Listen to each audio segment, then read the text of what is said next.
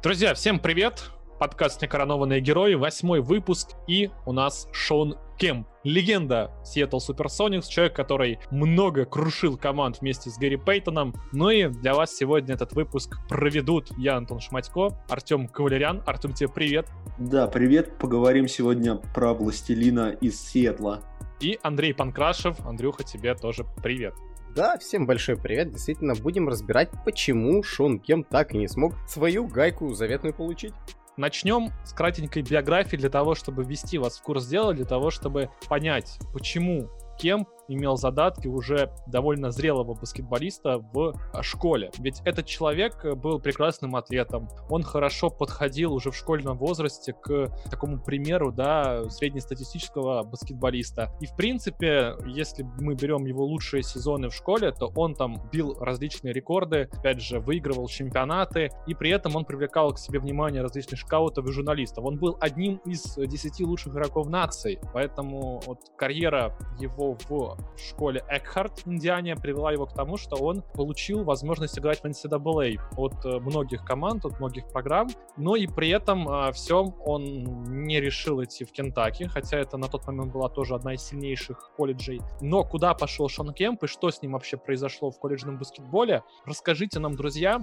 Да, на самом деле очень интересная история касательно Кемпа в школе, университет. Вот эти все моменты, они взаимосвязаны, и об одном нельзя говорить без другого. И когда мы говорим про то, как он стартовал в Индиане, он же должен был получить Индиана Мистер Баскетбол, этот э, титул, который выдавался лучшим школьникам, и при этом, несмотря на все свои достижения, несмотря на все то, что он демонстрировал на паркете, ему этот пресс не дали. Его получил в том году Вуди Остин. За, за что? За то, что многие считали, что Кемпу какая-то была договоренность заранее с университетом Кентаки. Многие посчитали, что его вербуют достаточно нечестно, как как-то некрасиво и так далее. И поэтому это было имя, которое было связано со скандалом. И поэтому Шона Кемпа не хотели продвигать как мистера баскетбола Индианы, дали эту награду Вуди Остину. Я думаю, что даже самые закоренелые фанаты баскетбола сейчас не вспомнят, кто такой Вуди Остин и что это вообще за человек в Индиане был. А вот сам, конечно, Шон Кемп очень здорово стартовал, помимо того, что установил множество рекордов и держит их, по-моему, по сей день, как э, за одну игру, за один сезон количество очков. И конечно,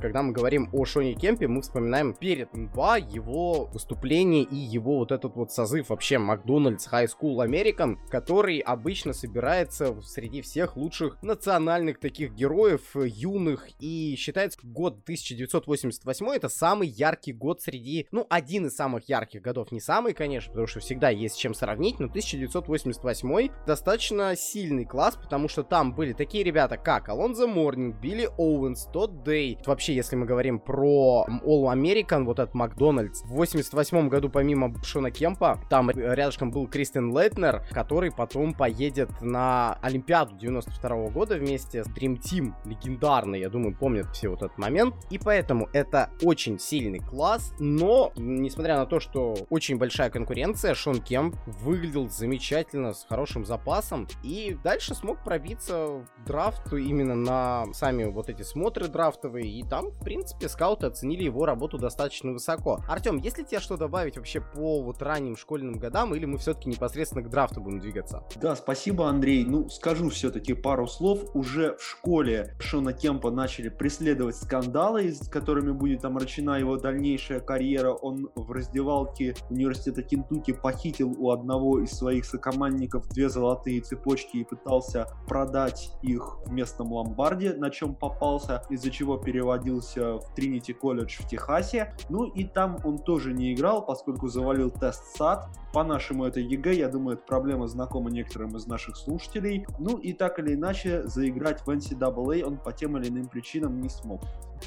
Двигаемся дальше, и Шон Кемп на драфте 1989 года выставляет свою кандидатуру, и таким образом его выбирают под 17-м общим пиком команда Seattle Supersonics. Коллектив, который был организован не так давно, в 1967 году франшиза впервые провела свои матчи в NBA, но ну, а затем она сумела еще и выиграть титул в 1979 году, так что действительно для Шона Кемпа это был хороший коллектив, хорошая организация, ситуация, в которой он мог показать свои лучшие качества.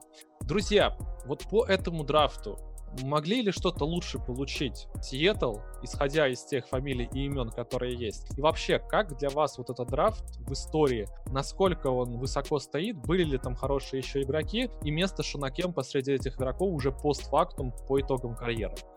Да, Антон, собственно, драфт, на мой взгляд, может быть, Андрей здесь со мной поспорит, достаточно слабый. С него ушли до Шона Кемпа в первом раунде такие ребята, как Шон Эллиот, Глен Райс, Тим Хардуэй, собственно, папа нынешнего игрока, Dallas Mavericks, Дана Беррес, которого также забрал Сиэтл. Ну, а дальше Кемп, после него Биджей Армстронг, будущий соратник Майкла Джордана, Влады Дивац, человек, который виновен в слезах болельщиков Сакрамента Кингс нынешних, ну и во втором раунде уже был Клиффорд Робинсон. Я добавлю, что Суперсоникс подходили к этому драфту, ну, уже они уходили на перестройку. От них ушел звездный форвард Том Чемберс, с которым максимум чего добивались Суперсоникс, это финал конференции, где они достаточно решительно отлетели от Лейкерс в 87 году, ну, от тех самых Лейкерс, с Мэджиком, с Каримом, вот. Ну и решено было что-то поменять. И проводили перестройку, да, взяли Кемпа. В принципе, с учетом того, что будет дальше на драфте 90-го года, это действительно был, наверное, лучший выбор. К тому же у Кемпа в стане Суперсоникс был прекрасный ментор в лице форварда Ксавье Макдэниелса да, я даже на самом деле не буду спорить насчет этого тезиса, что драфт слабый. Я только добавлю, что в каждом драфте есть сильные, слабые ребята. И вот этот драфт, грамотно сейчас принято говорить, не отличается своей глубиной, что ты возьмешь какой-то отдельно взятый пик, и он тебя чем-то поразит. Нет, здесь действительно были легенды НБА, но All-Старов всего с драфта вышло 9. Это не такое тотально огромное количество, как принято обычно вот видеть, искать, считать. Если мы говорим о Сиэтле, я согласен здесь с Артем насчет того, что команда команда пошла в перестройку и с Антоном, собственно, что команда меняет свой курс. И у команды несколько сезонов был одним из главных игроков, если не главным, Дейл Эллис, который был самым продуктивным игроком в команде, но вот дальше под руководством Пикерстафа команда пыталась куда-то пробиться, что-то сделать, но вот видно было, что это все не очень хорошо работает, и настолько нехорошо работало, что уже при первых годах Кемпа, при новом курсе, Элиса-то сплавляют, и потом он в Локи будет играть. А здесь в Сиэтле действительно нужна была молодая, хорошая, горячая горячая кровь, вливали ее, 16-17 пик, два пика подряд Сиэтл выбирал. Но это на самом деле достаточно уникальный случай, не так часто мы можем вообще говорить о том, что в истории НБА у одной команды два, ну, достаточно высоких драфт-пика к ряду. 16-17 пик тебе позволяют сразу двоих игроков крутых выбрать, которые друг по друга будут подходить. И, конечно же, на драфте Сиэтл не облажался, они выбирают разыгрывающего Барреса, такого огромного мощного форварда Шона Кемпа, очень атлетичного, и оно все, в принципе, грамотно работает. Да, абсолютно, друзья, вы правильно все подметили. Теперь э, нашим слушателям я немного расскажу про первый сезон Шона Кемпа. Он получился довольно непростым. Во-первых, Шон Кемп сыграл всего одну игру в старте, а 81 он провел со скамейки запасных. В среднем у Кемпа за этот сезон было 14 минут всего, то бишь тренер ему не сильно доверял. Плюс, как уже отметил Андрей чуть ранее, Дана Барас был в коллективе. Он тоже получал определенные минуты, при этом играя на позиции поингарда, у него всего 20 минут тоже было. При этом главным тренером был Берни Бикерстав, и команда по итогам сезона 41 победу добыла, 41 поражение. Но, как мы уже прекрасно знаем, в 1990 году Seattle Supersonics не играли в плей-офф. Что касается самого Шона Кемпа, то вот эти, за эти минуты он набирал в среднем 6,5 очков, делал 4 подбора, один блокшот, что, ну, в принципе, неплохо, потому что человек играет 14 минут, и вот такая статистика есть. 50% с игры, но при этом 17 из-за дуги. И вообще вот первые сезоны в карьере Шона Кемпа, первых сезонов 5, с его трехой, ну, считаться никто не будет, потому что он, в принципе, не бросал особо часто. В третьем сезоне он даже ни одной попытки не совершил, а до этого в лучшем случае на 10 матчей один раз бросит по кольцу. Поэтому он был довольно ограниченным, но опять же, атлетичный парень. Просто нужно было понять, как его использовать. Друзья, можно ли было Шона Кемпа использовать лучше уже в первые сезоны? И расскажите, пожалуйста, может быть, немножко больше о его первых годах в Сиэтле и о том, как он интегрировался в лигу. Ну, здесь, наверное, стоит начать с того, что Кемп все-таки попал в лигу, в которой такие игроки, как он, ценились. Правильно тобой было подмечено, что молодым игрокам, вот если посмотреть на стартовый состав, если посмотреть на ростер команды, кому доверяли больше всего? Дейлу Элису, который действительно старался пахать, все делать, только вот провел он 55 матчей, и благодаря этому все поняли, что Дейл Элис это не тот человек, вокруг которого надо франшизу дальше свою строить. Хотя, опять же, 23,5 очка, 37,5% из-за дуги, почти на 5 попыток. То есть, на самом деле, Элис, конечно, для своего времени был офигенным шутером. Здорово вообще выглядел. От него ждали большего, к нему никаких претензий вроде бы не было, за исключением тех, что он не играл достаточно времени, то есть недостаточно матчей проводил. Ксавьер Макдэниел, о котором мы говорили ранее, он провел тоже не, даже не 70 матчей, а меньше за регулярку. И у команды были проблемы с ротацией, поэтому там были небольшие эксперименты. Хорошо нам знакомый Нейт Макмиллан по руководству тренерским штабом сейчас Индианы Пейсерс, он же выступал как раз-таки вот в том составе, в той команде. Нейт а, играл на позиции гарда, так вот смещался с поинт гарда на шутинг гарда, ему доверяли тоже достаточно хорошие минуты, и он будет таким напарником Кемпа по ходу всей своей карьеры. И Сиэтл это единственное место, где Нейт Макмиллан вообще играл за всю свою карьеру в НБА. Но благодаря тому, что неразбериха в команде, благодаря тому, что вот вроде бы кажется, ну все, вот у тебя основные игроки ломаются, еще что-то там происходит, что-то такое нестандартное, дай ты молодым игрокам себя проявить.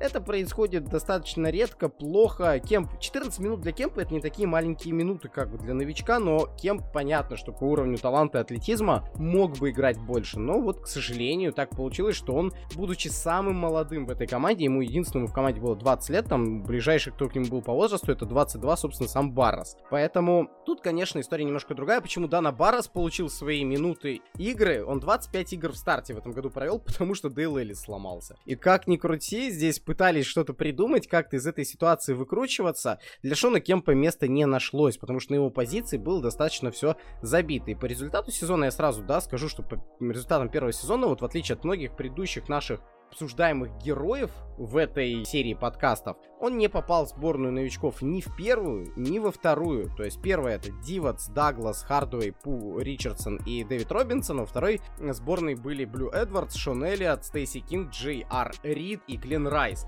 очень достаточно именитые товарищи, часть из них вообще all-time легенды НБА, часть из них франчайз игроки, такие как Дэвид Робинсон, к примеру. И то сделать Шон Кемп вот в этой конкуренции здесь в НБА на старте, как мне кажется, не выжил в силу того, что происходило в команде. Артем, ты что думаешь на этот счет? Да, я в принципе с тобой согласен. Единственное, что я могу отметить, это то, что, несмотря на то, что Кемп достаточно мало проводил времени на паркете, его потенциал уже заметили, но об этом в следующих сезонах сезонах уже, наверное, когда появится перчатка, когда пойдут обмены в Сетле. Да, я бы хотел, друзья, вот одну такую интересную параллель с сегодняшним днем провести. Не по стилю игры таких людей, как Брэндон Кларк, Шон Кемп, а именно по моменту с тем, что многие люди считают, что если ты в первые несколько сезонов игрок NBA проваливается, либо играет немного времени, даже выступая хорошо, то это значит, что он в будущем навряд ли будет каким-то франчайз-игроком. Да, там с редкими исключениями, как Джимми Батлер, Кавай Леннард, которые постепенно к этому идут. На самом деле, такие случаи часто бывали в истории NBA, и Шон Кем как раз вот одна из этих историй. Человек получает всего там 14 минут в первый год, постепенно растет, и там через 3-4 сезона он только укрепляется, да, в качестве суперзвезды. И если мы берем как раз период, когда он начал попадать на матч всех звезд, так ведь это случилось аж в 93 году, и это произошло там на его 4-5 сезон пребывания в лиге. Поэтому вот в сегодняшней лиге тоже такое есть, и я бы хотел нашим слушателям, особо которые не сильно следят за NBA, обращать внимание на таких игроков, потому что действительно они могут стать э, суперзвездами. Опять же, Шей Гилджус Александр, Брэндон Кларк. Даже если они сейчас не доминируют, в будущем они это могут делать. Так что Шон Кем как раз это очень хороший пример. В принципе, да, я только поддержу. И более того, если мы говорим о таком планомерном, грамотном развитии, в этом же тоже есть свой плюс. То есть вот мы полностью эту систему и идею хаять, наверное, не будем. Почему? Потому что ты постепенно готовишь игрока к большим минутам, он набирается опыта, он становится лучше. И в случае с Кемпом я даже такую засылочку наперед сделал. Вот если бы ему давали огромное количество времени играть, когда он молодой, безбашенный, пытается летать через всех вся, как вам кажется, может, он самоубился где-то, да, сломав себе колено, еще что-то сделав, и тем самым завершив карьеру досрочно. То есть Кемп и так не провел там 20-летнюю карьеру, как уже вот принято считать там супер длинную. Хорошая длинная карьера все равно у него получилась, как мне кажется, Шон Кемп по итогу своей карьеры отыграл, чтобы даже не соврать, получается, порядка 14 там, да, сезонов. Я считаю это достойным результатом. Я считаю, что он все равно молодец, и вот может быть то, что его поберегли поначалу, это ведь хорошо. Хотя доверие к нему постепенно приходило уже во втором своем сезоне. Он провел в старте 66 матчей, играя по 30 минут. То есть разница между первым и вторым годом, она все равно существенно заметна. Он свои минуты заслужил, заработал. Кейси Джонс был уже в конце, то есть не Бикерстав там даже дал э, вот возможность себя проявить, а пришел новый тренер Кейси Джонс, который, ну, дал возможность уже Кемпу себя проявить, дал больше минут, и там дальше понеслось.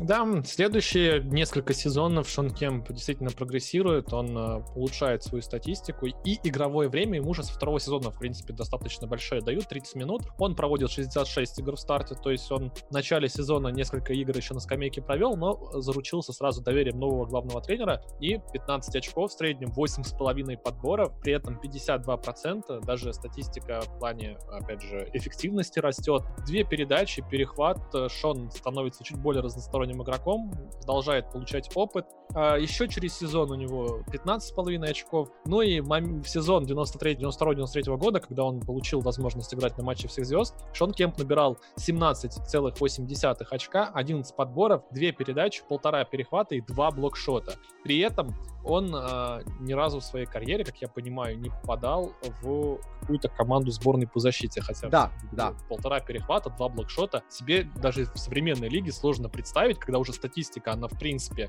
стала чуть больше ее, стали команды быстрее играть и больше каких-то активных действий происходит. И даже здесь, когда человек полтора перехвата делает два блокшота, сложно представить, чтобы ее в топ-10 лиги по защите не включили. Что вы скажете по вот этим трем последующим годам Шона Кемпа? Чем он запомнился в Сиэтле и какой для него вот этот был матч всех звезд 93 -го года? Все поняли в лиге, что вот такой есть power forward, который теперь готов унижать и уничтожать. Да, но я не могу, вот предваряя этот разговор, не отметить, что Сиэтл сам по себе усиливался вокруг Шона Кемпа. Они обменяли Ксавье Макдэниела на ветерана Эдди Джонсона, который прекрасно справлялся со своей задачей просто забивать. Также пришел в команду Рики Пирс, прекрасный шестой игрок из Милуоки, который за 4 сезона в Суперсоникс в среднем набирал 18,5 очков за игру. И, конечно же, выбор на драфте 90-го года Гэри Пейтона, перчатки человека, которым Джордан, конечно, посмеивался в последнем танце, но мы-то с вами знаем, что на самом деле реальной совершенно была угроза это для доминирования Булls в 96 году. Но об этом позже, да, уже Антон отметил, что Кемп продолжал прогрессировать, это отражалось и статистически, и его стали замечать, он решал за счет чего? Он решал за счет невероятного атлетизма, прыжка, звериного такого напора, агрессии, но при этом не надо думать, что там был только атлетизм, только вот эта голая ярость. Это еще и умение правильно выбрать позицию, умение бежать вместе с командой, потому что Сиэтл с Пейтоном достаточно агрессивно забивал, всегда действовал в нападении, несмотря на то, что сегодня мы их знаем как защитную команду. Ну и потихоньку, несмотря на неудачи в плей-офф, Соникс росли, росли. Когда есть две молодые звезды, такой дуэт, который вместе работает, разыгрывающий тяжелый форвард, это легко и перспективы хорошие. Знаешь, вот я хотел бы другую сторону вопроса рассмотреть, и если позволите, мне нужно буквально полторы-две минуты такой исторической справки. Почему? Потому что я очень хочу подойти к истории Seattle Supersonics, вот к тренерской, и объяснить, к чему пришло и почему. Придется нам отъехать в 69 год, третий год существования команды, и главным тренером там был Ленни Уилкинс, который за эту же команду и играл. То есть там так получилось, что первые два года товарищ Бьянки был на должности главного тренера, Уилкинс под его его руководством играл. Команде вообще не понравилось то, что там получалось. Выгнали товарища Бьянки под руководством Уилкинса. Команда добилась лучшего результата за все 4 года. Там первые свои 38 побед, потом было 47-35. Посмотрели на все это дело, сказали, слушайте, Уилкинс заканчивает играть, давайте пусть он идет. Все, он уходит. И при Уилкинсе был результат, ну, спустя 5 лет первое, 47-35. Это прям феноменальная вообще история. Уилкинс дальше уходит, и дальше начинается череда разных тренеров. Приходит Билл Билл Рассел, тот самый бостонский Билл Рассел приходит на должность главного тренера, Отрубил там 4 года, ни туда, ни сюда. Команда поездила в полуфинал конференции, вроде неплохо, все круто, но как бы не получилось. Потом дальше Хопкинс, пытаются что-то после Билла Рассела построить, ни черта не получается. Приходит Ленни Уилкинс, на следующий сезон команда выигрывает титул. Бум! Вот реально вот так. Ленни Уилкинса по ходу первого своего сезона, да, 77-78 назначают по ходу сезона, не в начале регулярки там, да, а по ходу сезона, спустя 22 игры назначает главным тренером. Команда до этого при Билли Расселе не попала в плей-офф, она попала в финал и его проиграла. На следующий год она попала в финал и его забрала. И дальше Ленни Уилкинс получил огромнейший кредит доверия. Доталова там был главным тренером. Но все поняли, что в 85 году все это уже не работает. Поставили того самого Бикерстафа, который до первого года работал у Кемпа. Не получилось ничего. Финал западной конференции это лучший результат был. Вот команда вроде хорошо выступает, но топчется, топчется, топчется. В итоге в один из своих годов, первый год товарища Кемпа в команде Сиэтла, команда не выходит в плей-офф, Бикерстафа выкидывают. Там дальше Кейси Джонс, один полный год отработал и половинку следующего. И потом приходит вот на э, доигровку сезона 91-92 Джордж Карл. И мне кажется, это поворотный момент в карьере Шона Кемпа, потому что вот этот весь длиннейший путь, а понимание Сиэтла в том, что тренер очень многое в этой лиге решает. И как ни крути, мы говорим с вами о том, что 80-е, 90-е это очень активный пример того, и даже начало нулевых. Это лига тренеров и суперзвезд, и их коллабораций. То есть Фил Джексон и МД Джей, в принципе, не дадут соврать, да и как и Шак и Коби вместе с Филом Джексоном. Вот, и Джордж Карл стал во главе этой команды, и вот дальше как раз-таки 91-92 это все пошло, в 93 году Шон Кемп едет на матч всех звезд. Я считаю, что это очень сильно повлияло, потому что при Джордже Карле, вот полноценно на посту главного тренера, при всем времени нахождения и Карла, и Кемпа в команде, они меньше 55 игр не выигрывали. Еще раз повторюсь, меньше 55 игр они не выигрывали выигрывали. Они выигрывали там 60 плюс даже два сезона. В одном из сезонов 64 плюс было. То есть это дальше мы обсудим. Но просто вот это назначение тренерское я считаю очень важным в карьере Шона Кемпа. Да, действительно, ведь новая эпоха Сиэтла началась с назначения Карла. Здорово Андрей подметил. И вот что случается по ходу плей-офф. Немножко мы сейчас полезем даже не в статистику, да, а в а, вот такую хронологию событий. При Джордже Карле команда в 92 году, Warriors, проходят они в первом раунде 3-1. Во втором уступает более уже опытным и более быстровитым ребятам из Юты 1-4. Причем Шон Кэм а, в той серии плей-офф не был даже там лидером команды по скорингу, он был третьим или четвертым. Он был хорошо сдержан игроками Юты, 40% попадал с игры, когда у него по карьере там больше 50 все время. Напомню, что человек к этому моменту все еще не бросает трехочковые. Так что здесь действительно получил кем тоже свою порцию опыта. Он понял, что ему на голом атлетизме не получится все вот так тащить и побеждать. Поэтому ему нужно развиваться, ему нужно средние броски делать. И это, конечно, ему помогает. И в следующем сезоне уже под руководством Джорджа Карла в 93-м, когда, как раз когда Шон Кем поехал на матч всех звезд, они проходят ту же самую Юту 3-2 в первом раунде, во втором обыгрывают неприятную команду Хьюстон Рокетс 4-3 и в финале конференции проигрывают Феникс Санс, но тоже в семиматчевой серии. Для меня вот эта история была бы интересна с точки зрения Артема Кавалеряна, ведь он, как и я, болельщик Феникс Санс. И вот, Артем, расскажи, что в той серии происходило и почему все-таки Сиэтлу не удалось дожать Феникс Санс и выйти впервые за долгое время в финал NBA? Да, собственно, пригласите куда-нибудь нас э, с Антоном Шматько, и рано или поздно разговор сведется к Фениксу, наверное. Это совершенно неизбежно. В общем, небольшая водная. Феникс приходил с MVP, с Чарльзом Бартли, с героем нашего самого первого выпуска в этой серии. И, честно говоря, здесь все шло, ну, как бы это сказать, поочередно. Первый матч выигрывает Феникс, второй Сиэтл, дальше снова Феникс, дальше Сиэтл, и так до самого конца. Причем, ну, чаще всего с двузначным отрывом. То есть есть матчи, которые там 4 очка разницы, 7 или 6, но в последнем, например, минус 13 и вовсе было. Ну и, кстати, в самой последней игре, в финальном матче, Кемп выглядел не лучшим образом. 5 из 12 у него с игры, 18 очков, 8 подборов, но так или иначе, это не та игра, наверное, которой Карл ждал от своего подопечного. Почему так случилось? Мне кажется, это все гений Чарльза Баркли, пожалуй, что. На самом деле это правда прекрасная серия, и да, Баркли в ней зарешал, в частности в последнем матче, где у него было 44 очка, 24 подбора. Просто Баркли, как мы уже это обсуждали в первом выпуске, это была стихия, это сила природы. Ты с ней ничего не сможешь сделать, она просто тебя сметет. Андрей, к тебе вопрос. Шон Кем, получается, вот у него так карьера складывается, что он сталкивается с довольно неприятными и сложными игроками, причем на своей позиции, да. Все-таки Чарльз Баркли был тяжелым форвардом, и получается, что Шон Кем обретает вот с каждым сезоном все больше и больше опыта сложно ли в плане психологии даются вот такие поражения, когда тебя унижают? Или все-таки действительно это стоит воспринимать как должное, как то, что вот Чарльз Баркли такой великий игрок сейчас, а я должен стремиться к тому, чтобы быть лучше? Ну, слушай, вот когда ты смотришь матчи Шона Кемпа, а нам довелось хотя бы в записи что-то посмотреть, увидеть и восхититься им, вот у меня впечатление такого супергероя какого-то, который готов идти сметать горы на своем пути, вот лишь бы добиться своей цели. И ты хороший момент подводишь вот про конкуренцию и про психологию.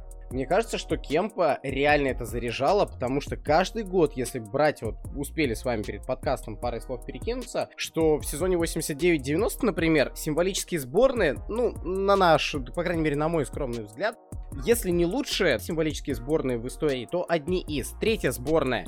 Джеймс Уорти, легенда Лос-Анджелес Лейкерс. Маллин, Робинсон, да, как биги туда же. Дюмарс Дрекслер, это гарды. И вот тут вот Маллин, Уорти, ну и там Робинсон, да, потому что иногда позиционировали Кемпа, особенно потом уже дальше по карьере, после Сиэтла, его как центрового иногда ставили. И поэтому вот мы смотрим на позицию бигменов и видим, что конкуренция бешеная. Вторая сборная в э, сезоне 89-90 это Чемберс Джуон и Бёрд, первая Баркли, Мэлоун и Юинг. И то есть вот человек с первого своего сезона в лиге вот с этим варится. У него конкуренция дичайшая. И то, что мы не увидели Шона Кемпа, это очень важный момент по нашему сегодня подкасту. Я вот хотел бы на этом остановиться. Почему о Шоне Кемпе вот не так часто говорят ведь? Потому что его затмили. Вот попади он в другую конкуренцию, вот просто очевидно, для меня это очевидно, на позиции защитников тогда было попроще гораздо попроще. И выстрелить там было легче, что и происходило. Собственно, особенно огромный бум вот этих 95-х, 96-х, 97-х годов,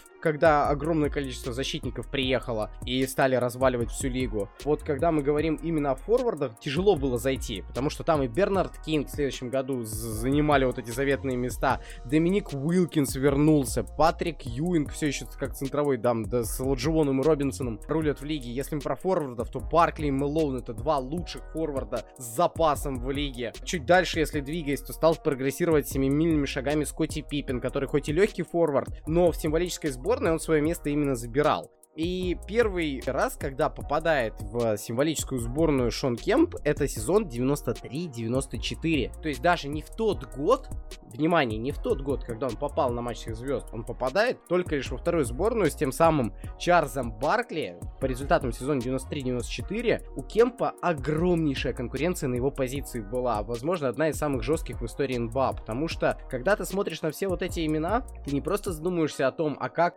вообще пробиться в этой лиге, а ты задумаешься, вот как Антон сказал, а как мне против них играть? То есть вот это вот лучший игрок, мне надо быть лучше его, что мне нужно сделать, что мне нужно придумать. И огромнейший респект Шону Кемпу за то, что он смог пробиться. И более того, на мой взгляд, он показал в битвах с ними, что он не только простой атлетичный игрок, который колотит сверху, как про него думали на драфте, как про него там дальше думали, да, по ходу первых сезонов. Вместе с Пейтоном они делали очень страшную связку на обеих половинах, потому что Пейтон работал наверху, да, и мы знаем, знаем, чем это закончилось. Единственным титулом защитнику года для разыгрывающего в истории. А Шон Кемп это сам, ну, один из самых недооцененных защитников 90-х. Человек, который, вот как правильно Антон отметил, полтора перехвата, два блокшота, а потом в один момент карьеры там будет почти два перехвата и почти два блокшота, даже с лишним, за один сезон. И при этом человека не включат в символическую сборную по защите. Хотя, опять же, показатель может быть перехват, блокшот, да, на чистую. Не отображает то, насколько ты хорошо обороняешься, но позвольте тут тут вот, как говорят, часто не согласиться, потому что вот в те годы цифры, опять же, как Антон верно отметил, очень тяжело было добывать. Эти цифры делать на его позиции было катастрофически тяжело. И самое главное, что Кемп, выходя на матчи, он справлялся со своей задачей. Он справлялся со своей задачей держать соперников, что и привело к будущим результатам таким отличным команды. Я считаю, что именно работа Шона Кемпа против его визави, его прогресс, его вот эта жесткая конкуренция с первого года в лиге сделала Шона Кемпа тем, кто пришел к вот уже 95-96 сезону. Да, но единственное, наверное, правильно ты сказал, что вот статистика, она не всегда отображает моменты, ведь в тот момент, наверное, авторитет Джорджа Карла как защитного специалиста, он был довольно высок. И если смотреть какие-то матчи, то мы видели структуру. При Джорджи Карле действительно команда очень здорово защищается. Отчасти, возможно, это отталкивало да, журналистов и людей, которые принимали решение, кому, кого куда включать. Это, собственно, Шону Кемпу да, давать возможность топ-10 лучших защитников года ну, попадать. Конечно. И слушай, я даже подключусь здесь, знаешь почему? Потому что очень многие смотрели вот в этой команде, у, у, у него даже здесь конкуренция была. Вот это главное слово для меня, которое с Кемпом э, вырастает, конкуренция по его истории. Вот мы всегда отмечаем какую-то главную проблему, почему ты не выиграл титул, и вообще почему тебя так мало замечали. У Кемпа это конкуренция, потому что, внимание, Нейт Макмиллан, который играл в команде, мы даже не говорим про Гэри Пейтона, мы говорим про Макмиллана, который в 93-94 был лидером лиги по перехватам и попал вот в те годы в две символические сборные по защите все смотрели, блин, посмотрите, как там Пейтон с Макмилланом обороняются. Это с запасом был лучший бэккорд защитный в НБА, то есть именно бэккорд. Потому что дуо, там все-таки Пиппин Джордан, они поприличнее были, наверное, на своей половине, поинтереснее. Но Макмиллан и Пейтон реально рвали всех на куски. И вот многие же сравнивали, что даже отдельно Макмиллан напоминал там Сидни Монкрифа, который за Милоки Бакс выступал. И вот тут ты смотришь, а там еще и Гэри Пейтон рядом. И вот это все Кемпа просто могли не заметить, да, еще и защитный, как ты правильно сказал, специалист Джордж Карл, бедному Кемпу просто на арене вот этой вот даже медиа как площадки, опять же, ему места не, хват... не нашлось, не нашлось внимания для Шона Кемпа еще немного о конкуренции. Ты здорово рассказывал о ребятах, которые были включены в All-NBA. Так вот, э, в сезон, когда пришел Шон Кэмп в лигу, награду лучшему новичку того сезона забрал Дэвид Робинсон. То есть еще один человек, который воплощал вот эту грозную силу больших на, за на Западе. Только представьте себе, сколько, то есть мы только назвали Дэвида Робинсона, Чарльза Баркли, Карла Мэлоуна. Это все игроки западной конференции, это все халлофеймеры, по сути, большие. То есть как бы вот и Шон Кемп действительно очень сложно. Он попал в очень сложный период, где бороться вот с такими гигантами было крайне сложно и даже, наверное, э, нереалистично, потому что все-таки мы вернемся к этому еще разговору, но Кемп, он не люблю это слово ограниченный. Не то, чтобы он был ограничен в сильном нападении, но он не он был... был однообразным, давай вот так однообразным, скажем. Потому да. что он ограничен, это все-таки, да, звучит как-то плохо, а вот однообразным у него, его реально было закрыть, понимаем его манеру игры. Он не мог предложить что-то иное или заставить его отдать передачу. То есть в каких-то моментах не давать ему, там, например, набирать столько очков, сколько он может это делать, или не давать это делать с, такой, с таким количеством эффективности. То есть заставлять в таких случаях его играть по-другому. Либо идти под блокшот условно, да, и либо да, ему отдавать передачу, и там уже как что будет. Поэтому, опять же, в серии с Ютой он был всего лишь третий по результативности, как я отмечал. Ну а в серии с Фениксом там действительно в седьмом матче Чарльз Баркли просто вышел на арену и показал, что кто такой Чарльз Баркли. Действительно, это правда. Едем дальше, и следующие два сезона будут менее интересными. Опять же, мы соблюдаем здесь хронологию. Вот тот редкий случай, когда у нас подкаст не героев, но мы при этом постепенно идем от сезона к сезону. 93, 94, 94, 95 оба сезона, где Сиэтл такое затишье перед бурей устраивает, ведь они вылетают в первых раундах от Денвер Наггетс и Лос-Анджелес Лейкерс. Мне тоже вот интересно, что же случилось? Неужели это был такой период, где Шон Кемп, Джордж Карл и Гарри Пейт наработали над какими-то слабыми сторонами, пытались что-то придумать, и в итоге так мудрили, что они в первом раунде просто вылетали в плей-офф.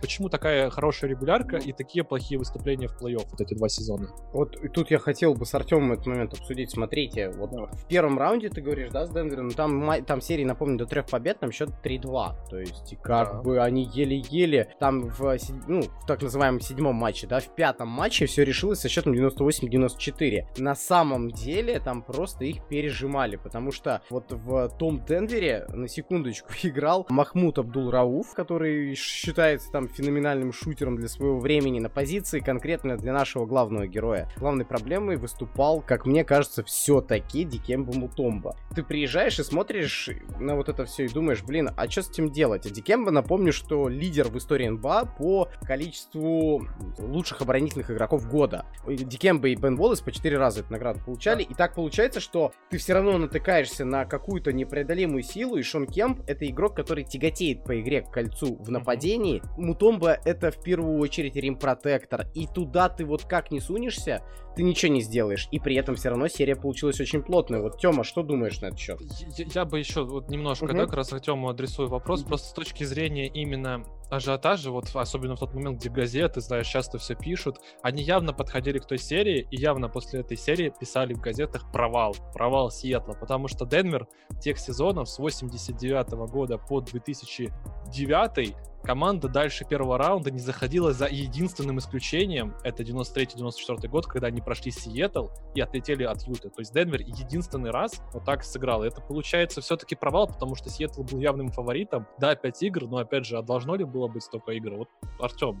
Слушайте, ну, мне кажется, мы немного забываем здесь об одном важном моменте, о том, что в середине 90-х, в первой половине, и Пейтон и Кемп были еще очень молодыми ребятами. И вот, собственно, я уже упоминал о том, что Суперсоникс брали для них Пирса и Джонсона, и как раз в третьем, в четвертом году они оба покинули команду, а при том они очень много брали на себя. Они были лучшими скорерами в команде, да, если смотреть даже на Пейтона, как у него постепенно растет количество набранных очков там, от 13 до 16, от 16 до 20, мне кажется, здесь наложился еще такой отрезок, что взросление, что пацаны начали наконец входить в свой прайм, что Кемп и Пейтон наконец-то получили этот Сиэтл только для себя, им больше не надо было его ни с кем делить. Все, точно, теперь они оформились как суперзвезды, и они вели Суперсоникс к чему-то, потому что если смотреть на прайм самого Кемпа, который, ну, Билл Симмонс, например, выделяет э, с 94 по 96 он тогда особенно тоже раскрылся. Мне кажется, что, ну, помимо того, что Андрей сказал, это еще и взросление этих главных звезд. Ну да, и я здесь поддержу по поводу формирования состава. Мне кажется, состав-то дальше был более удачный. А да, потому что вот то, что... Да, Детлив Шрём, который, если мне память не изменяет, он же двукратный лучший шестой, шестой. игрок. В том-то и дело. И плюс он добавлял команде именно в скоринге, он был одним из лучших по набору очков, он рядом смотрелся, он при этом не пережимал, вот не, не мешал никак ребятам играть, и Пейтон и Кемп, в принципе, были главной движущей силой, а все, что там было вокруг, там условный Макмиллан, Перкинс, там Рики Пирс, вот все, что происходило, пускай, пускай так, они вот все, что пытались сделать, они свое делали. Вот то, что там формировалось, я акцентирую внимание, да, на тренерском штабе, на фронт-офисе, оно все повлияло, то есть вот раскрытие Кемпа, оно просто подошло, вот это тот самый случай, когда здесь все настолько хорошо срасталось, мы отмечали, что с Баркли там где-то где-то не везло, да, что там где-то команда была плохая. В случае с Кемпом вообще никаких оправданий нет. И может быть тезис Антона о том, что команда проваливается, где они были фаворитом, и они отдают серию, хоть и очень близко, тяжело, но отдают. Я с этим почему соглашусь? Почему это провал, да? Потому что в условиях для Шона Кемпа все сделано для тебя, чтобы ты вырос в суперзвезду все сделано, абсолютно все. Здесь, конечно, Кемп себя действительно проявляет здорово, 18 плюс 1 в среднем по сезону, плюс 2 э, плюс 2 плюс 2 условно. Это далеко не та статистика, которой могут похвастать там условно 95% игроков в истории НБА. А у Кемпа она была. Просто, с другой стороны, чего не хватило, опять же, мне кажется, что вот если разбирать по полочкам, по нотам, конкуренция даже вот в серии с Денвером, она помешала, да? Кемп не смог ее преодолеть. Мы говорим о том, что великий игрок, там, Майкл Джордан преодолел Детройт. Там Шакил разобрался со своими проблемами, и в Лейкерс у него первые года все было сложно. Потом они разобрались там и с Сан-Антонио, и со всеми, и пошли вперед, взлетели. И three-peat ы стали завоевывать. И Леброн Джеймс, который там боролся, и так далее, и тому подобное. И все вот это вкупе великие игроки преодолевали свои вот эти проблемы. У Шона Кемпа это не совсем получалось. Антон, ты что думаешь на этот счет? Да я на самом деле скажу факт такой, что вот для Шона Кемпа, когда ты много проигрываешь, опять же, когда что-то не так идет, ну, волей-неволей ты какие-то вещи странные в голове будешь держать. Наверное, вот с Шоном Кемпом потихоньку То есть это психология? Отчасти да. Я не могу сказать, что Шон Кем был какой-то в плане психологии проблемный парень, но на площадке это никак не проявлялось. То есть это проявлялось за пределами площадки, мы к этому еще опять же вернемся. На паркете этот парень был убийца. И даже вот в 1992 году на одном из матчей комментаторов Рейнман назвал товарища Кемпа за то, что он действительно был таким властелином самым настоящим, он доминировал.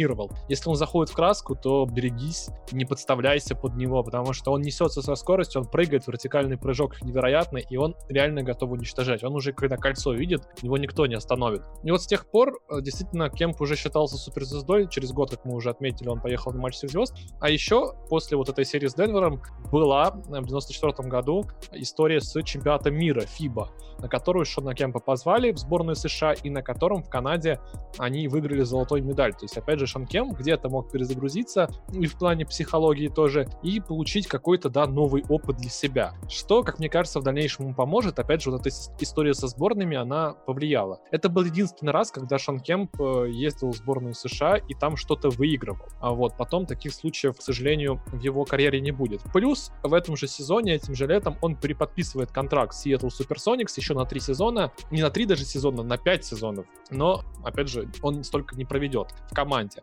96-й год пиковый для Шона Кемпа. 3-1 Сакраменто в первом раунде обыгрывают. 4-0 Хьюстон вообще без шансов. И в тяжелейшем матче, наконец-то, Карл Мелоун повержен Шоном Кемпом 4-3. И вот долгожданная серия Чикаго против Сиэтл Суперсоникс, Майкл Джордан против Гарри Пейтона и Шона Кемпа. Вот эту серию мы должны с вами обсудить детально, потому что это самый-самый момент, когда... Ну, это главное, главное достижение в карьере Кемпа. Вот если и, вкратце. и вот тот шаг, как раз, который не хватило сделать Шону Кемпу, чтобы не попасть к нам в выпуск. Вот давайте мы это действительно рассудим, обсудим. Что же помешало?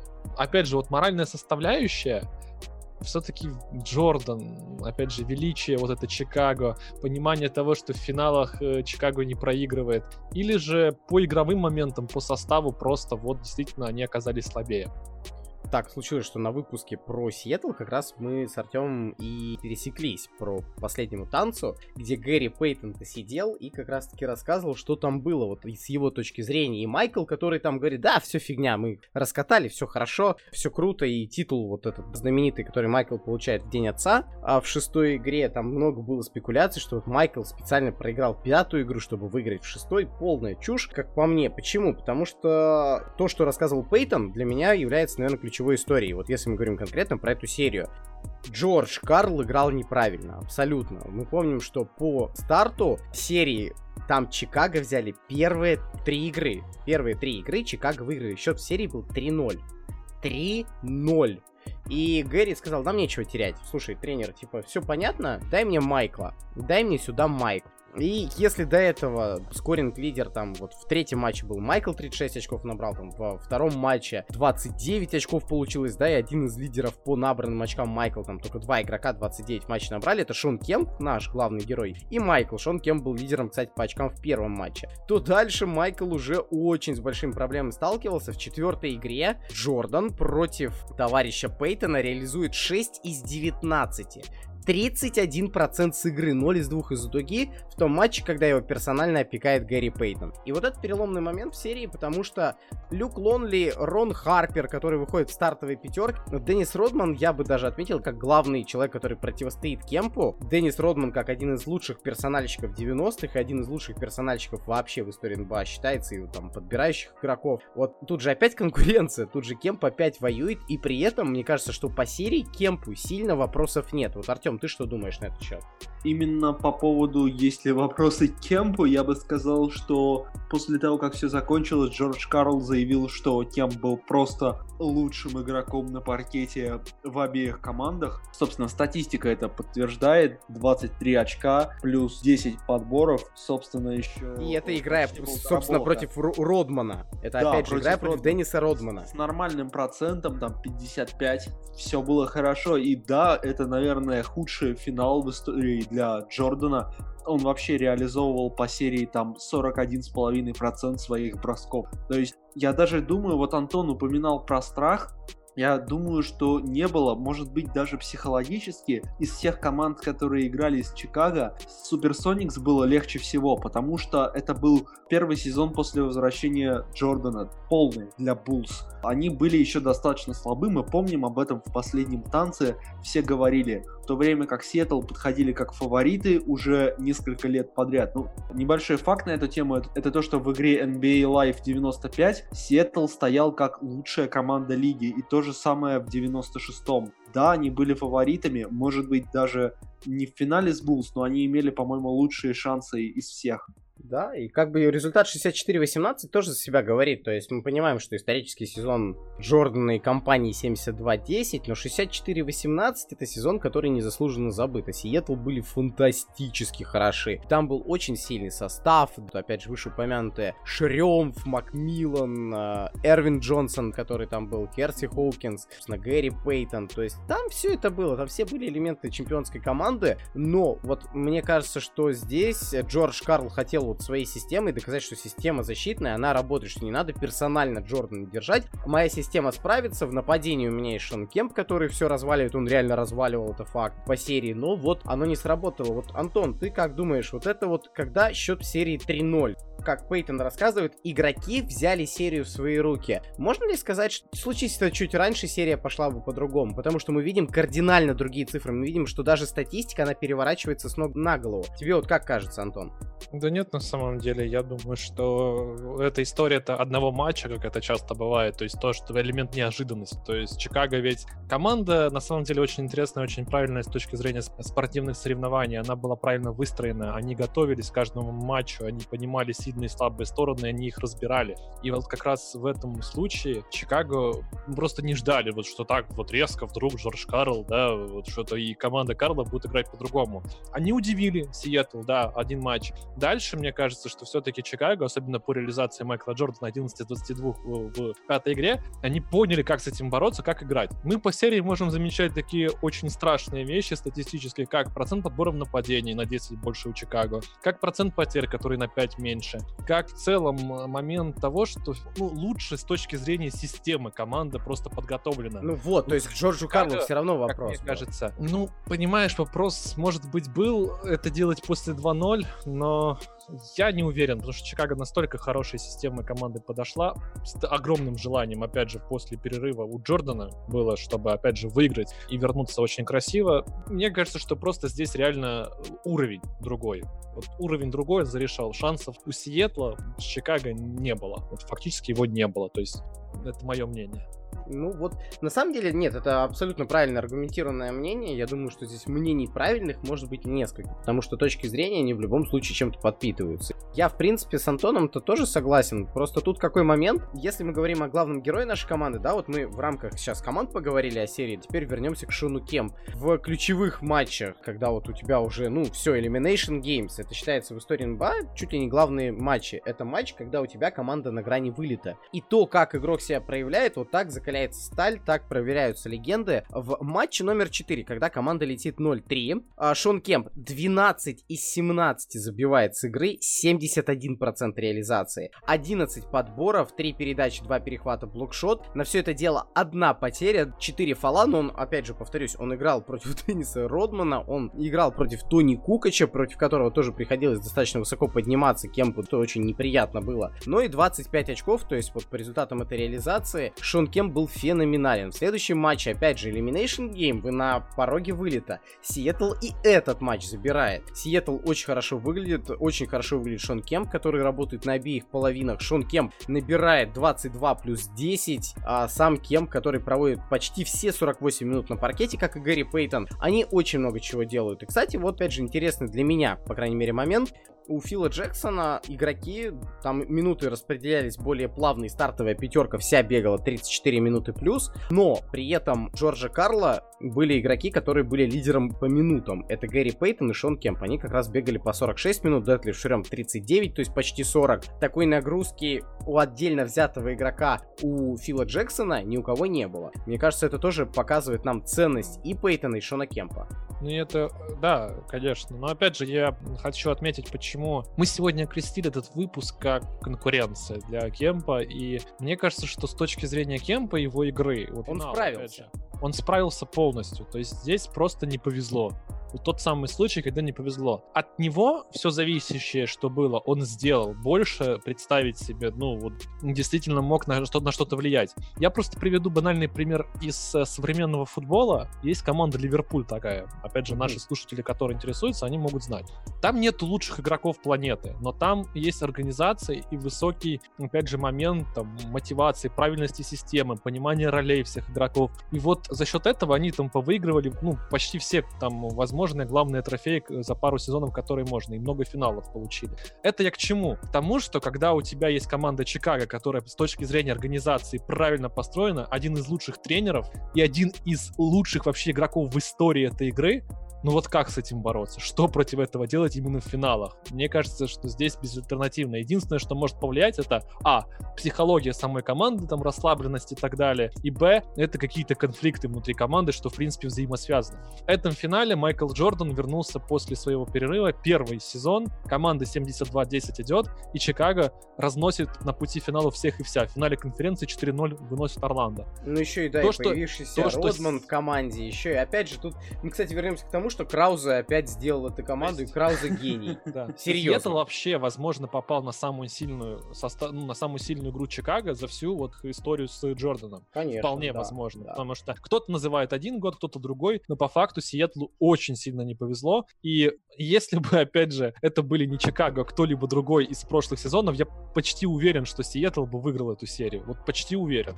Слушай, я даже не сомневался бы в этом, потому что, ну, относительно того, что мы видим, по сути, лучший защитный бэккорд у ребят, э, там Нейт Макмиллан, который выходит со скамьи, э, Шрем выходил в старте, Кемп, который, ну, на обеих половинах из изничтожает всех. Вопрос Артему. Вот шестой матч, 75-87, который закончился, мы видим, что Шон Кемп там достаточно посредственно выступил, мы видим, что команда вот вообще на другую стезю выходит, на другой уровень, даже, может быть, и мотивации, и все, они понимают, что вот мы два матча подряд грохнули Чикаго, и там Джордан в последнем матче-то провалился 5-19, но все силы команды брошены были у Фила Джексона на то, чтобы остановить Шона Кемпа, и, по сути, вот 8 из 17 с игры это почти 50%, чуть ниже 47, при этом 14 подборов, 3 перехвата, 3 передачи, 2 блокшота, Кемп не доиграл эту встречу, он 6 раз испалился и ушел, то есть за задача Фила Джексона Кемпа вывести из игры, она была успешной. Исходя из этого, можно ли сказать, что Шон Кемп вот до этой игры, до этого момента вообще 50% успех команды, потому что как только Кемп уходит,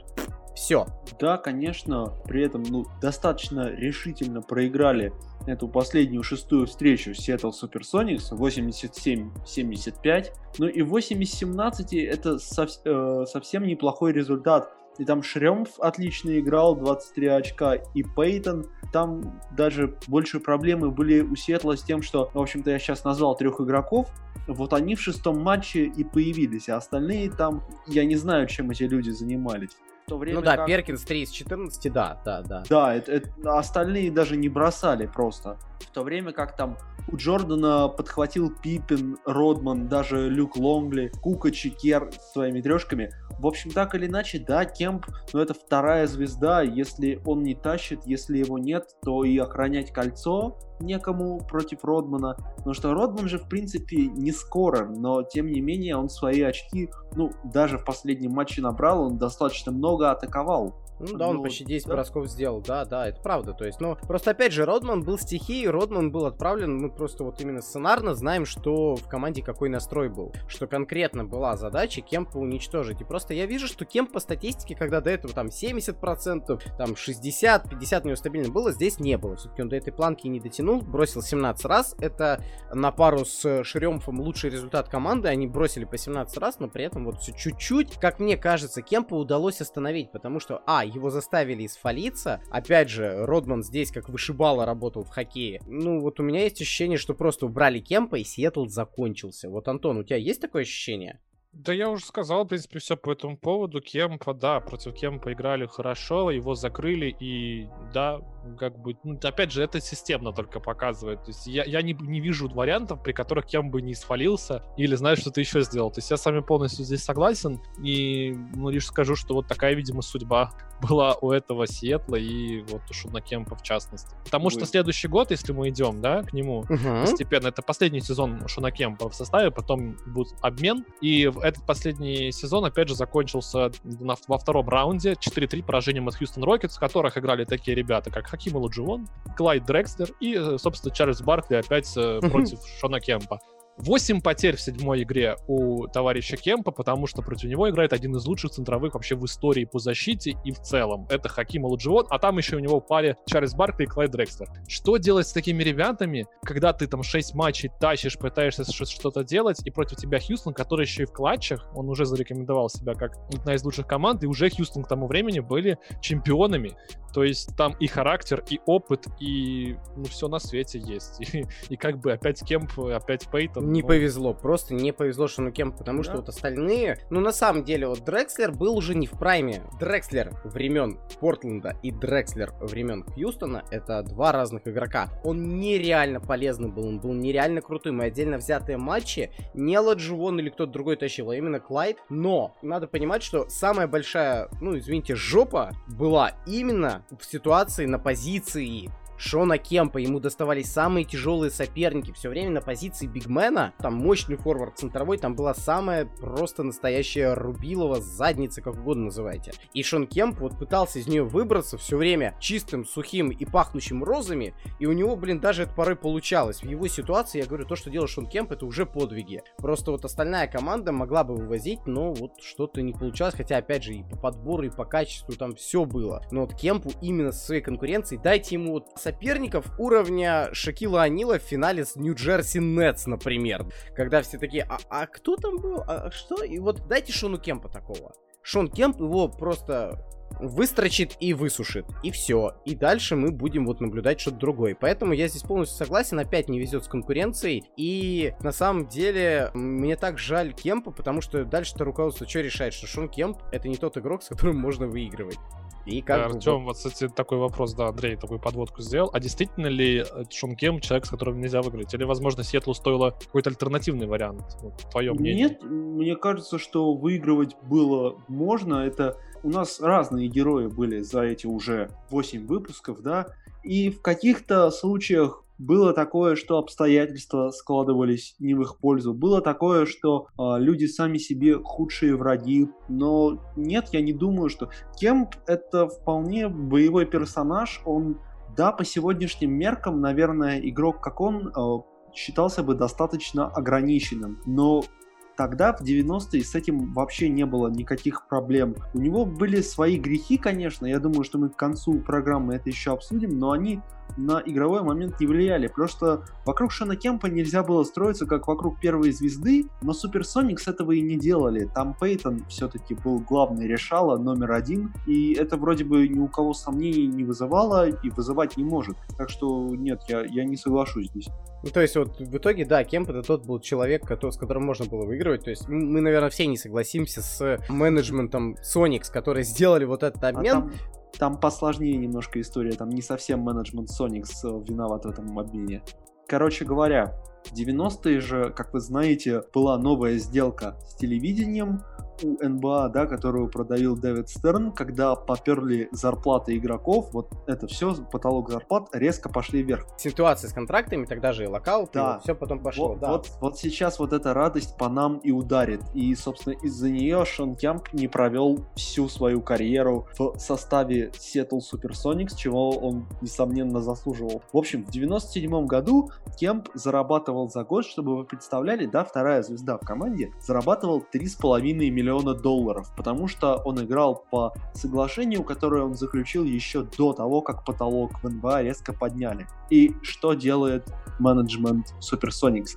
Они подписывают, мне даже интересно, вы знаете этого человека по имени или нет, они подписывают некого Джима Макилвейна, выдавая ему контракт где-то на 35 миллионов долларов на 6 лет. А чтобы вы понимали, средняя статистика Макилвейна по карьере 3 очка и 3 подбора. Колбейн это тот самый центровой, который я да, просто... Да, это тот самый центровой. Это просто чего... один из, одна из легенд маркета, как его называют, это откуда Дуэйн Уэйт вышел, я если ничего не путаю. Ну, вот. так или иначе, мне кажется, что вот Seattle менеджмент, он... Но это все равно, это все равно идиотизм менеджмента Seattle. впадает в ярость, идет к менеджеру и требует немедленного обмена, потому что, ну как так можно, вы платите Джиму Макилвейну вдвое больше, чем мне, а я ваша вторая звезда, черт А возьми. он был выбран во втором раунде. Да, ну, да, да, это, При этом конечно, взрыв мозга, да. Макилвейн даже э, в лиге не продержался на протяжении своего контракта, его в 2001 году э, Нью-Джерси Нетс тогда отчислили и все. Это, это просто, это даже не ролевик по карьере, это чуть ниже, чем ролевик. Это просто чел, которого как-то занесло, и я не знаю, как, кем надо быть, чтобы дать ему 35-36 миллионов на 6 лет.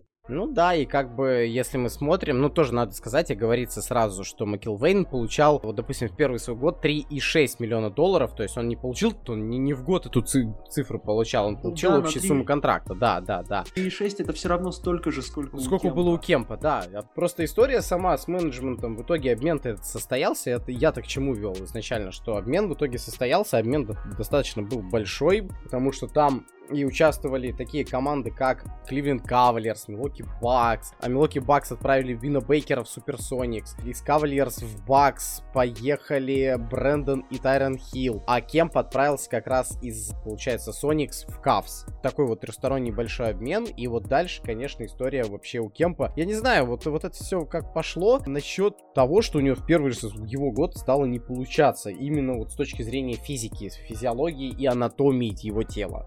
Да, вот я лишь пару слов скажу по этому поводу. Э, разница стала заметна, да, вот на телекартинке. То есть, когда Кем был, ну, не то чтобы подтянутым парнем, но он прямо-таки, скажем, действительно прыгал с места. Он был хорошего телосложения баскетбольного. Кливленд же это такой, знаешь, современный центровой для смолбола. То есть, такой здоровый, а, пухлый парниша, который, как кажется, переел чего-то. Вот, вот Артем, что там кушал э, в перерывах между матчами? Да, ну слушай, собственно, Кемп вел нездоровый совершенно образ жизни. Пожалуйста, люди до 18 лет, отойдите от экранов и не слушайте нас. Он э, он потреблял очень много фастфуда. Просто постоянно жрал, уж простите за грубое выражение, он бухал регулярно, он даже по недоказанным сведениям, конечно, он употреблял травку. В общем, представляете, да, вот все, что Шон Кемп выдавал в лиге на пике на своем в три сезона с 94 по 96 у него было 19 плюс 11. Он все это делал несмотря на то, что он совершенно себя не контролировал. То есть, да, тут это еще проблема. Он вел, ну, достаточно стрёмный образ жизни. У него было 7 детей, по-моему, от 6 разных женщин. То есть, дважды он с одной все-таки повторил, но это не так важно. Суть в том, что, да, он... Господи. А, в общем, он отвратительно разъелся и прибавил в Кливленде 40 кило. Мне, кстати, даже интересно, а кто-нибудь вот сейчас вот так в Орландо прибавит невероятно по весу, а то все Йокич похудел. Мобамба, да, да, да. Бамба? есть Мобамба, я тебе даже скажу, что не просто в Орландо, а в Орландо Мэджик Мобамба, который за карантин набрал почти 14 кило уже сказали. О, ну, вот, слабак, это за 5 месяцев. А тут, ну слушай, Кем тоже не в один год же набирал. Там просто ну, история, да. что по заявленным цифрам, там самый-то главный скандал, вот тот, что был с весом, это когда Кем заявлен в, грубо говоря, со 120 килограммами, весы показывают 143. И вот Джем Уэйн Эмбри просто был в какой-то ненависти. Это уже было не в первый год Кливленд Кавалерс, это было бы дальше, но по ходу того его нахождения в Кливленде он отъедался. То есть вот мне кажется, что история с Сиэтлом его поломала. Он перехотел играть в баскетбол. У вас есть такое ощущение? Да. Потому что человек отъедается, человек спадает, хотя в первый свой год он, по-моему, хотел всем все доказать. Лучший скоринг сезон в карьере его был первый год в Кливленде. Это на самом деле для меня до сих пор очень странная штука. Но там Кливленд, который вряд ли на что-то претендовал,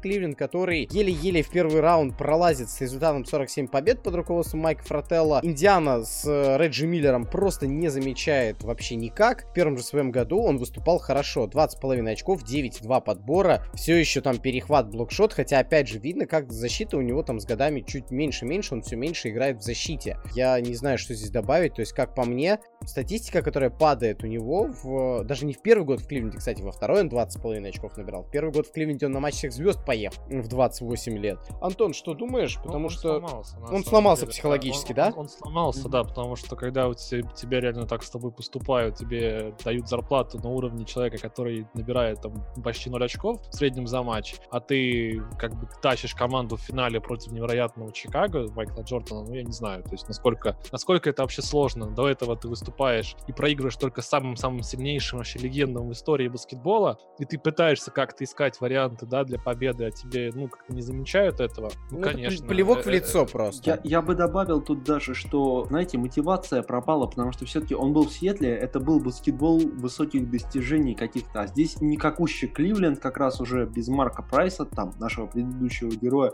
ни на что не претендует, у него мотивации просто нет держать себя в руках хоть сколько-нибудь. Да, плюс его отдают в команду Кливленда, которая, ну, откровенно, да, не, не вела какую-то борьбу за что-то, и как бы здесь не с кем было особо объединять усилия для того, чтобы бороться. И действительно, Шон Кемп как-то вот начал проблему за проблемой ловить. Я бы, конечно, еще перешел э, сразу в Portland Trail Blazers, потому что в 2000 году он уже был обменен в Портленд из Сиэтла, и там он объединился со своим бывшим партнером Бобом Уитчетом. Но что интересно, уже сразу в первый же свой сезон он пошел по курсу реабилитации NBA от наркотиков, потому что он э, кокаин употреблял, он много пил, и все те же проблемы с весом у него оставались. В общем-то, ну, в Портленде это уже, знаете, такая там, блин, история. реабилитационный кружок был, я тебе больше скажу. Там был какая-то, знаешь, собери сам всех инвалидов, всех обиженных, всех наркоманов, всех, у кого что-то не получилось. Я просто назову, кто там играл. Там играл Скотти Пиппин, который был недоволен своим контрактом, поехал, отбахал денег в Хьюстоне и дальше пошел за какими-то победами и личными достижениями уже в Портленд. Там был Арвидас Сабонис, который по причине травм не мог никуда приехать. Это наш тоже прошлый коронованный герой, который ничего не, ну, у него нигде ничего не получалось. Он сюда приехал. Тут же бывший товарищ по команде Детлев Шерем пытался как-то тоже себя обрести, вроде так хорошо выглядит, и в итоге вот в Портленде он все это заканчивает. Молодой, юный Рашид Уоллес, который во всем этом вообще варится, непонятно для чего и зачем. Э, Ну и вот как бы офигевает. смотрит и офигевает, думает, что это вообще вокруг меня, что это, как мне с этим играть. А вот с этим надо было как-то играть. Конечно, вот этот Портленд по именам бы был вообще нереально крутой. Но по факту, ну это вот как взять э, Майкла Джордана, простите меня, отрезать ему ногу, засунуть его на баскетбольный паркет и сказать, ну это ж Майкл Джордан, он же очень крутой по имени, а по факту он действительно играет плохо. И вот здесь что-то такое, вот, ну я не хочу этот Портленд называть паралимпийским, потому что за год до этого они реально бодались и боролись в финале конфы с Лейкерс. Я считаю, что они были вообще очень хороши и местами заслуживали все-таки в финал пройти, если бы не провал в самой главной четверти сезона. Но, когда мы говорим о Портленде следующего года, это абсолютно другая команда, на которую реально было больно смотреть. И Шон Кемп там тоже не мог замотивироваться для того, чтобы что-то выигрывать. Мне интересно, как у него встреча с Уитситом проходила, который как раз его и выбрал на драфте в Сетле, и его же обменивал, и которому Кемп грозил оторвать самое дорогое, если он сейчас же его куда-нибудь не трейданет. Это, наверное, был очень веселый реюнион. Ну да. Да, ну и здесь уже он проводит всего 15 минут на площадке в Портленде, за который набирает несчастных 6 очков. Это, кстати, подпортит ему потом среднюю статистику в наборе очков, потому что действительно последние сезоны в NBA для Шона Кемпа сложились крайне неудачно. Понимая это, Трейл Блейзерс говорят «до свидания», просто отчисляют по ходу сезона 2-3 Шона Кемпа, а его подбирает Орландо Мэджик. И вот здесь, конечно, не то чтобы могла получиться хорошая история, но, по крайней мере, какие-то усилия прикладывает э, Шон Кем к тому, чтобы Орландо вышли в плей-офф. Он проводит на паркете даже 21 минуту и 55 матчей играет в стартовом составе. На позиции, кстати, центрового впервые в карьере. Второй, То второй раз. Он один раз, один год в, в Кливленде отбегал в- за центрового. Да, Там, да, мгм. может. Но, тем не менее, да, тоже такая интересная штука. Всего 7 очков, при этом 6 подборов, но, опять же, он стал игроком, который э, действительно на второй роли больше, на втором плане действовал. Шон Кем вместе с Грентом Хиллом совершают какое-то чудо невероятное. Они 3-1 по ходу серии ведут в противостоянии против Детройт Пистонс, плохих парней, которые через пару лет уже будут чемпионами в лиге. Но здесь как раз характер Детройта берет свое, и они делают камбэк с 3-1 в серии до 4-3. И в итоге Орландо заканчивает свой сезон. Кем отыграл, кстати, вот в сезоне 2-3 в Орландо свою тысячную игру в NBA, что тоже хорошим мейлстоном является. Ну и, собственно, на этом карьера Кемпа в NBA закончилась. У него еще были попытки в сезоне 5-6 спустя пару лет вернуться, но вроде он был даже в ростере Dallas Mavericks числился, но по сути матчей не играл, не проводил, поэтому даже вот в статистике у него это не числится дело. Вот подводя итог вот этих последних э, годов, последних сезонов и вот этого матча одного сезона с Орландо, что можно сказать по Шону Кемпу, как личности, не как даже игрока, а как личности? Он все-таки был слабым, да, для того, чтобы попробовать что-то изменить своей карьере. Или такова его судьба? Ну слушай, я склонюсь к судьбе. Это первый раз, когда я хочу психологию какую-то оправдать. Да, можно сказать вот мотивационно, ты упал, надо подняться, это повод, там еще что-то. Но когда тебя реально макают в дерьмо, а клуб его макнул в дерьмо после того, как они офигенно бодались, то есть у меня впечатление от э, серии вот противостояния Сиэтла с Чикаго сегодня никуда не пропадает. Я считаю, что там было все максимально здорово. И по итогу, вот я хоть убей скажу, что ему не везло. Конкуренция бешеная и вообще страшная. Кем всегда бросал всем вызов, всегда боролся до последнего. Да, он где-то был однообразным баскетболистом, но последние годы в карьере просто показали, что может случиться с человеком в спорте. Потому что спорт это как бизнес, как медиа, это штука жестокая, несправедливая, да? где самое главное все равно, наверное, деньги. То Шон Кемп это пример такой не самой благодарной, красивой истории, а что делать и куда от этого деться. Кемпу просто не повезло, и главный момент с его карьерой получается конкуренция. Вот, на мой взгляд, это так. Артем? Да, я бы единственное, что ну, именно по последним годам добавил бы это, что мы все хотели бы жить в фильме про Рокки Бальбоа, где тебя ударили во втором акте, ты типа упал, но там по ходу восстанавливаешься, восстанавливаешься, и вот третий акт, ты возвращаешься, ты крутой и выиграешь чемпионство, но, к сожалению, в реальном мире все бывает немного не так, и не у всех историй бывает счастливый конец. И некоторым вещам просто суждено закончиться. Я думаю, что эта вещь, которая случилась в Суперсоникс, это был очень сильный удар по эго, по какой-то самооценке даже. Ну что ж, тогда нужно действительно упомянуть какие-то интересные факты еще с точки зрения Шона Кемпа. Помимо того, что он пытался вернуться в Энбак, мы отмечали, он сыграл все-таки однолетний контракт в Италии за команду Премиата Монтенграно заработал, кстати, 3,7 миллионов в момент. Пошло Кемпа 7 детей, все правильно. Кстати, старший сын играет за университет Вашингтона, а Шон Кемп младший, вот так его тоже Шон зовут. Ну и проблемы с, опять же, наркотиками, они продолжились и после карьеры. В 2005 году суд Вашингтона его, опять же, немного судил, какие-то разъяснительные моменты были. Приходилось ему ходить в офис шерифа, объясняться за 60 грамм марихуаны, за пистолет вот тот самый. Ну и, в общем-то, продолжилось это потом в Хьюстоне, в Техасе, в 21 июля 2006 года, и опять же с марихуаной его поймали. Ну и вот такая история, к сожалению, да, у Шона Кемпа, он тяжело переживал, кажется, именно вот те последние сезоны, которые он проводил в NBA, и вообще вот те неудачи, которые происходили с ним. А, кстати, после... да, я, я вот, знаешь, я даже дополню, почему именно момент с баскетболом считается ключевым. Потому что он еще в сезоне 2005-2006 пытался вернуться. Там чемпион Запада, который проиграл тогда в финале НБА Майами, финал, э, финалист западной конференции Dallas Mavericks, они же хотели что-то с Кемпом попробовать, но в итоге ну, не срослось просто. Хотя, опять же, несколько попыток предпринимал э, Шон Кемп, пытался себя в форму привести, но по итогу это человек, который в 2005-2006 годах имел много таких проблемных историй, которые Лига не любит, как мы уже с вами обсудили. По итогу, мне кажется, Кемп просто бедняга, он хотел еще поиграть, но ну, вообще никак.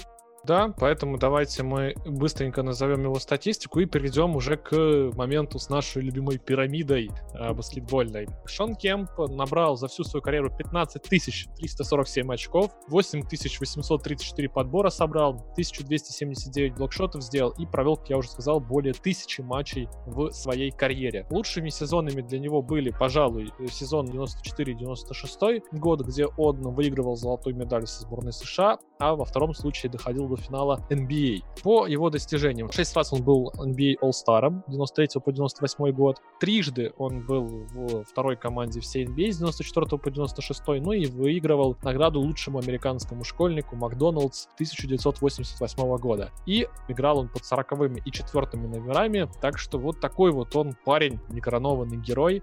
Друзья, давайте будем подходить к самому, пожалуй, главному и интересному в нашем подкасте это распределение по тайрам или по тирам, опять же, как там правильно, куда вы запихнете Шона Кэмпа, в какой тир вот вы считаете, что заслужил Кемп в своей карьере?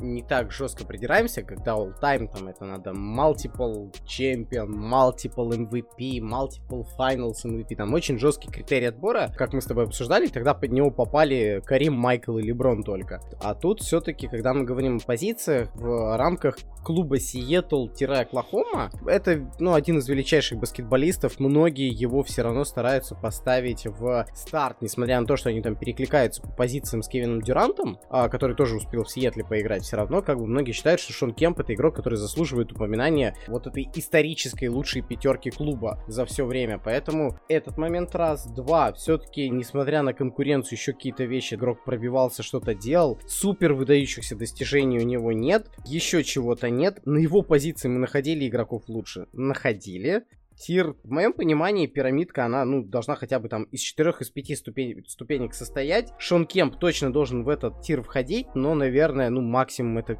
четвертый, и это так низко почему? Потому что не повезло с конкуренцией. Потому что все конкуренты все разобрали, все награды, все возможные какие-то почести, хотя, опять же, Кем был ко всему близок в своей карьере, в том числе к титулу НБА, и, опять же, чтобы не попасть в наш подкаст. Вот, но, блин, звучит даже как наказание. Но, в общем, я к чему? Тому, что Шон Кемп так или иначе статистическим монстром, наверное, все-таки не был. Это был хайлайтовый игрок, который колотил очень ярко, круто, бодро. Его достижением было, что он в качестве одной из двух главных звезд тащил команду в финале НБА и тащил достаточно успешно. Команда рядом не дотащила. Сам Кемп чего-то breakout не совершил, поэтому вот в моей такой аргументации tier tier это вот предпоследняя, да, снизу только, предпоследняя снизу ступенька вот возможной пирамидки. Почему? Потому что третий третьем там уже будут более индивидуально выдающиеся игроки, во второй, возможно, чемпионы в НБА, а первые там, да, мощные форварды, если мы говорим, то мы уже про это рассуждали. Тим Данкан, вот эту величину достать, и где Шон Кемп, ну это, это минимум несколько пролетов разницы вот по этой лестнице. Поэтому я вижу это так.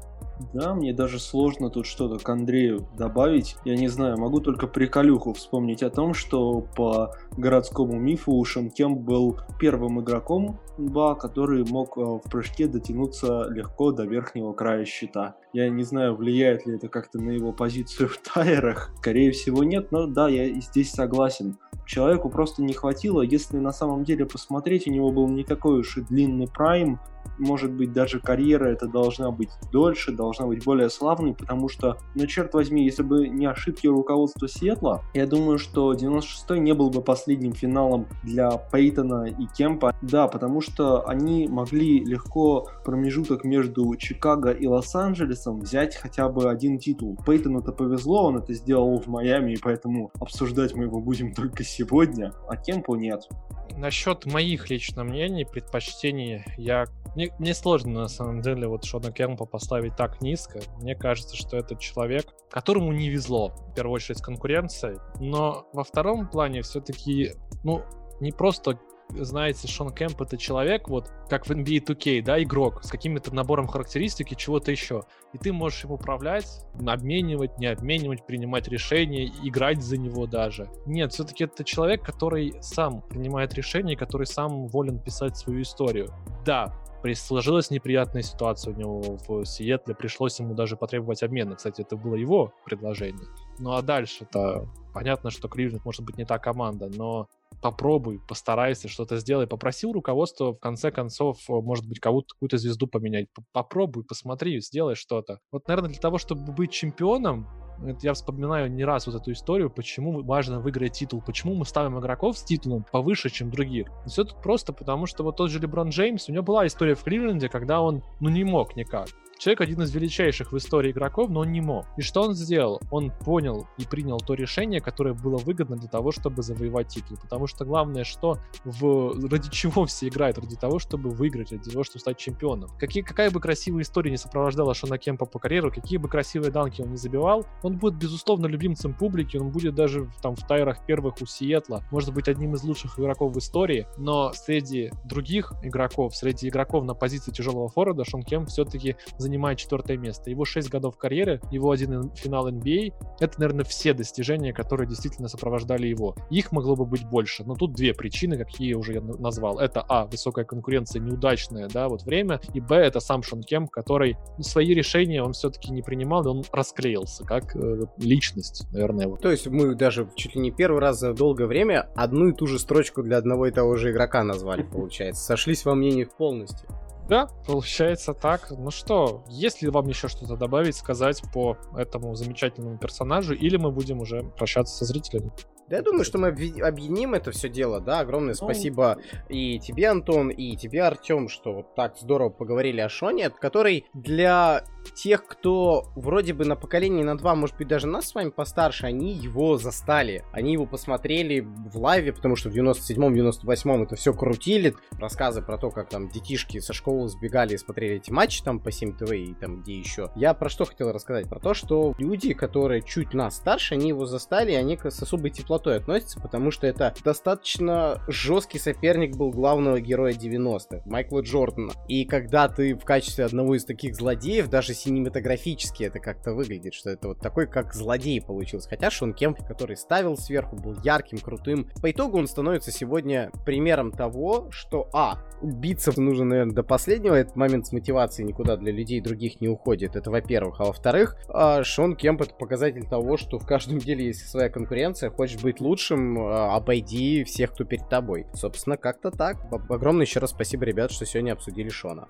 Да, парни, спасибо, было приятно поговорить. Я добавлю так пару слов от себя. Шон Кемп э, большой патриот Сиэтла все еще, он там живет, он надеется, что баскетбол вернется в Сиэтл, написал об этом прекрасную колонку в Players Tribune. Ну и я закончу с таким выходом в будущее, наверное. В этом году еще один из сыновей, из бесчисленных сыновей Шона Кемпа, Джемон Кемп, поступил э, в университет, Юго-Восточный Луизианский университет в качестве трехзвездного рекрута. Может быть, это не самая высокая оценка, но учитывая, что мы в эти сезоны, в эти годы последние стали видеть все больше сыновей известных и не очень баскетболистов прошлого в лиге, может быть, однажды и Джимон Кемп поиграет в НБА, может быть, даже к этому моменту снова будут Seattle Supersonic. Знаешь, мне кажется, вот это та самая история, когда Шон Кем вот так с прицелом на будущее все-таки оставил какой-то вариант, чтобы вот его семье чемпионский титул побывал. Ну... И, и вот кажется, вот, это, вот эти семеро детей, которые у него есть, так или иначе, там, мне кажется, даже если там есть девушки, они обязательно пойдут играть в НБА, чтобы вот титул отсюда быть, чтобы вот все-таки не зря же ты пыхтел, старался и вот это все соображал. Ну, в принципе, вот это, конечно, здорово. Здорово, что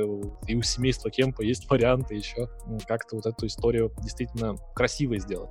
Что ж, друзья, спасибо тогда Андрею Панкрашеву, Артему Кавалеряну за то, что сегодня со мной Антоном Шмайско обсуждали Шона Кемпа. Это был очередной выпуск подкаста «Некоронованные герои». Друзья, подписывайтесь на все наши платформы, где выпускается подкаст. Это и Sports.ru, это YouTube, это, конечно же, наши аудиоформаты на Spotify, на Яндексе и много-много еще где. Опять же, пишите свои комментарии, пишите, про кого следующий выпуск писать, оценивайте. Мы к вам прислушиваемся и будем стараться делать выпуски все интереснее и познавательнее. На этом все. Проект Talk для вас подготовил эту историю. Всем спасибо и до встречи.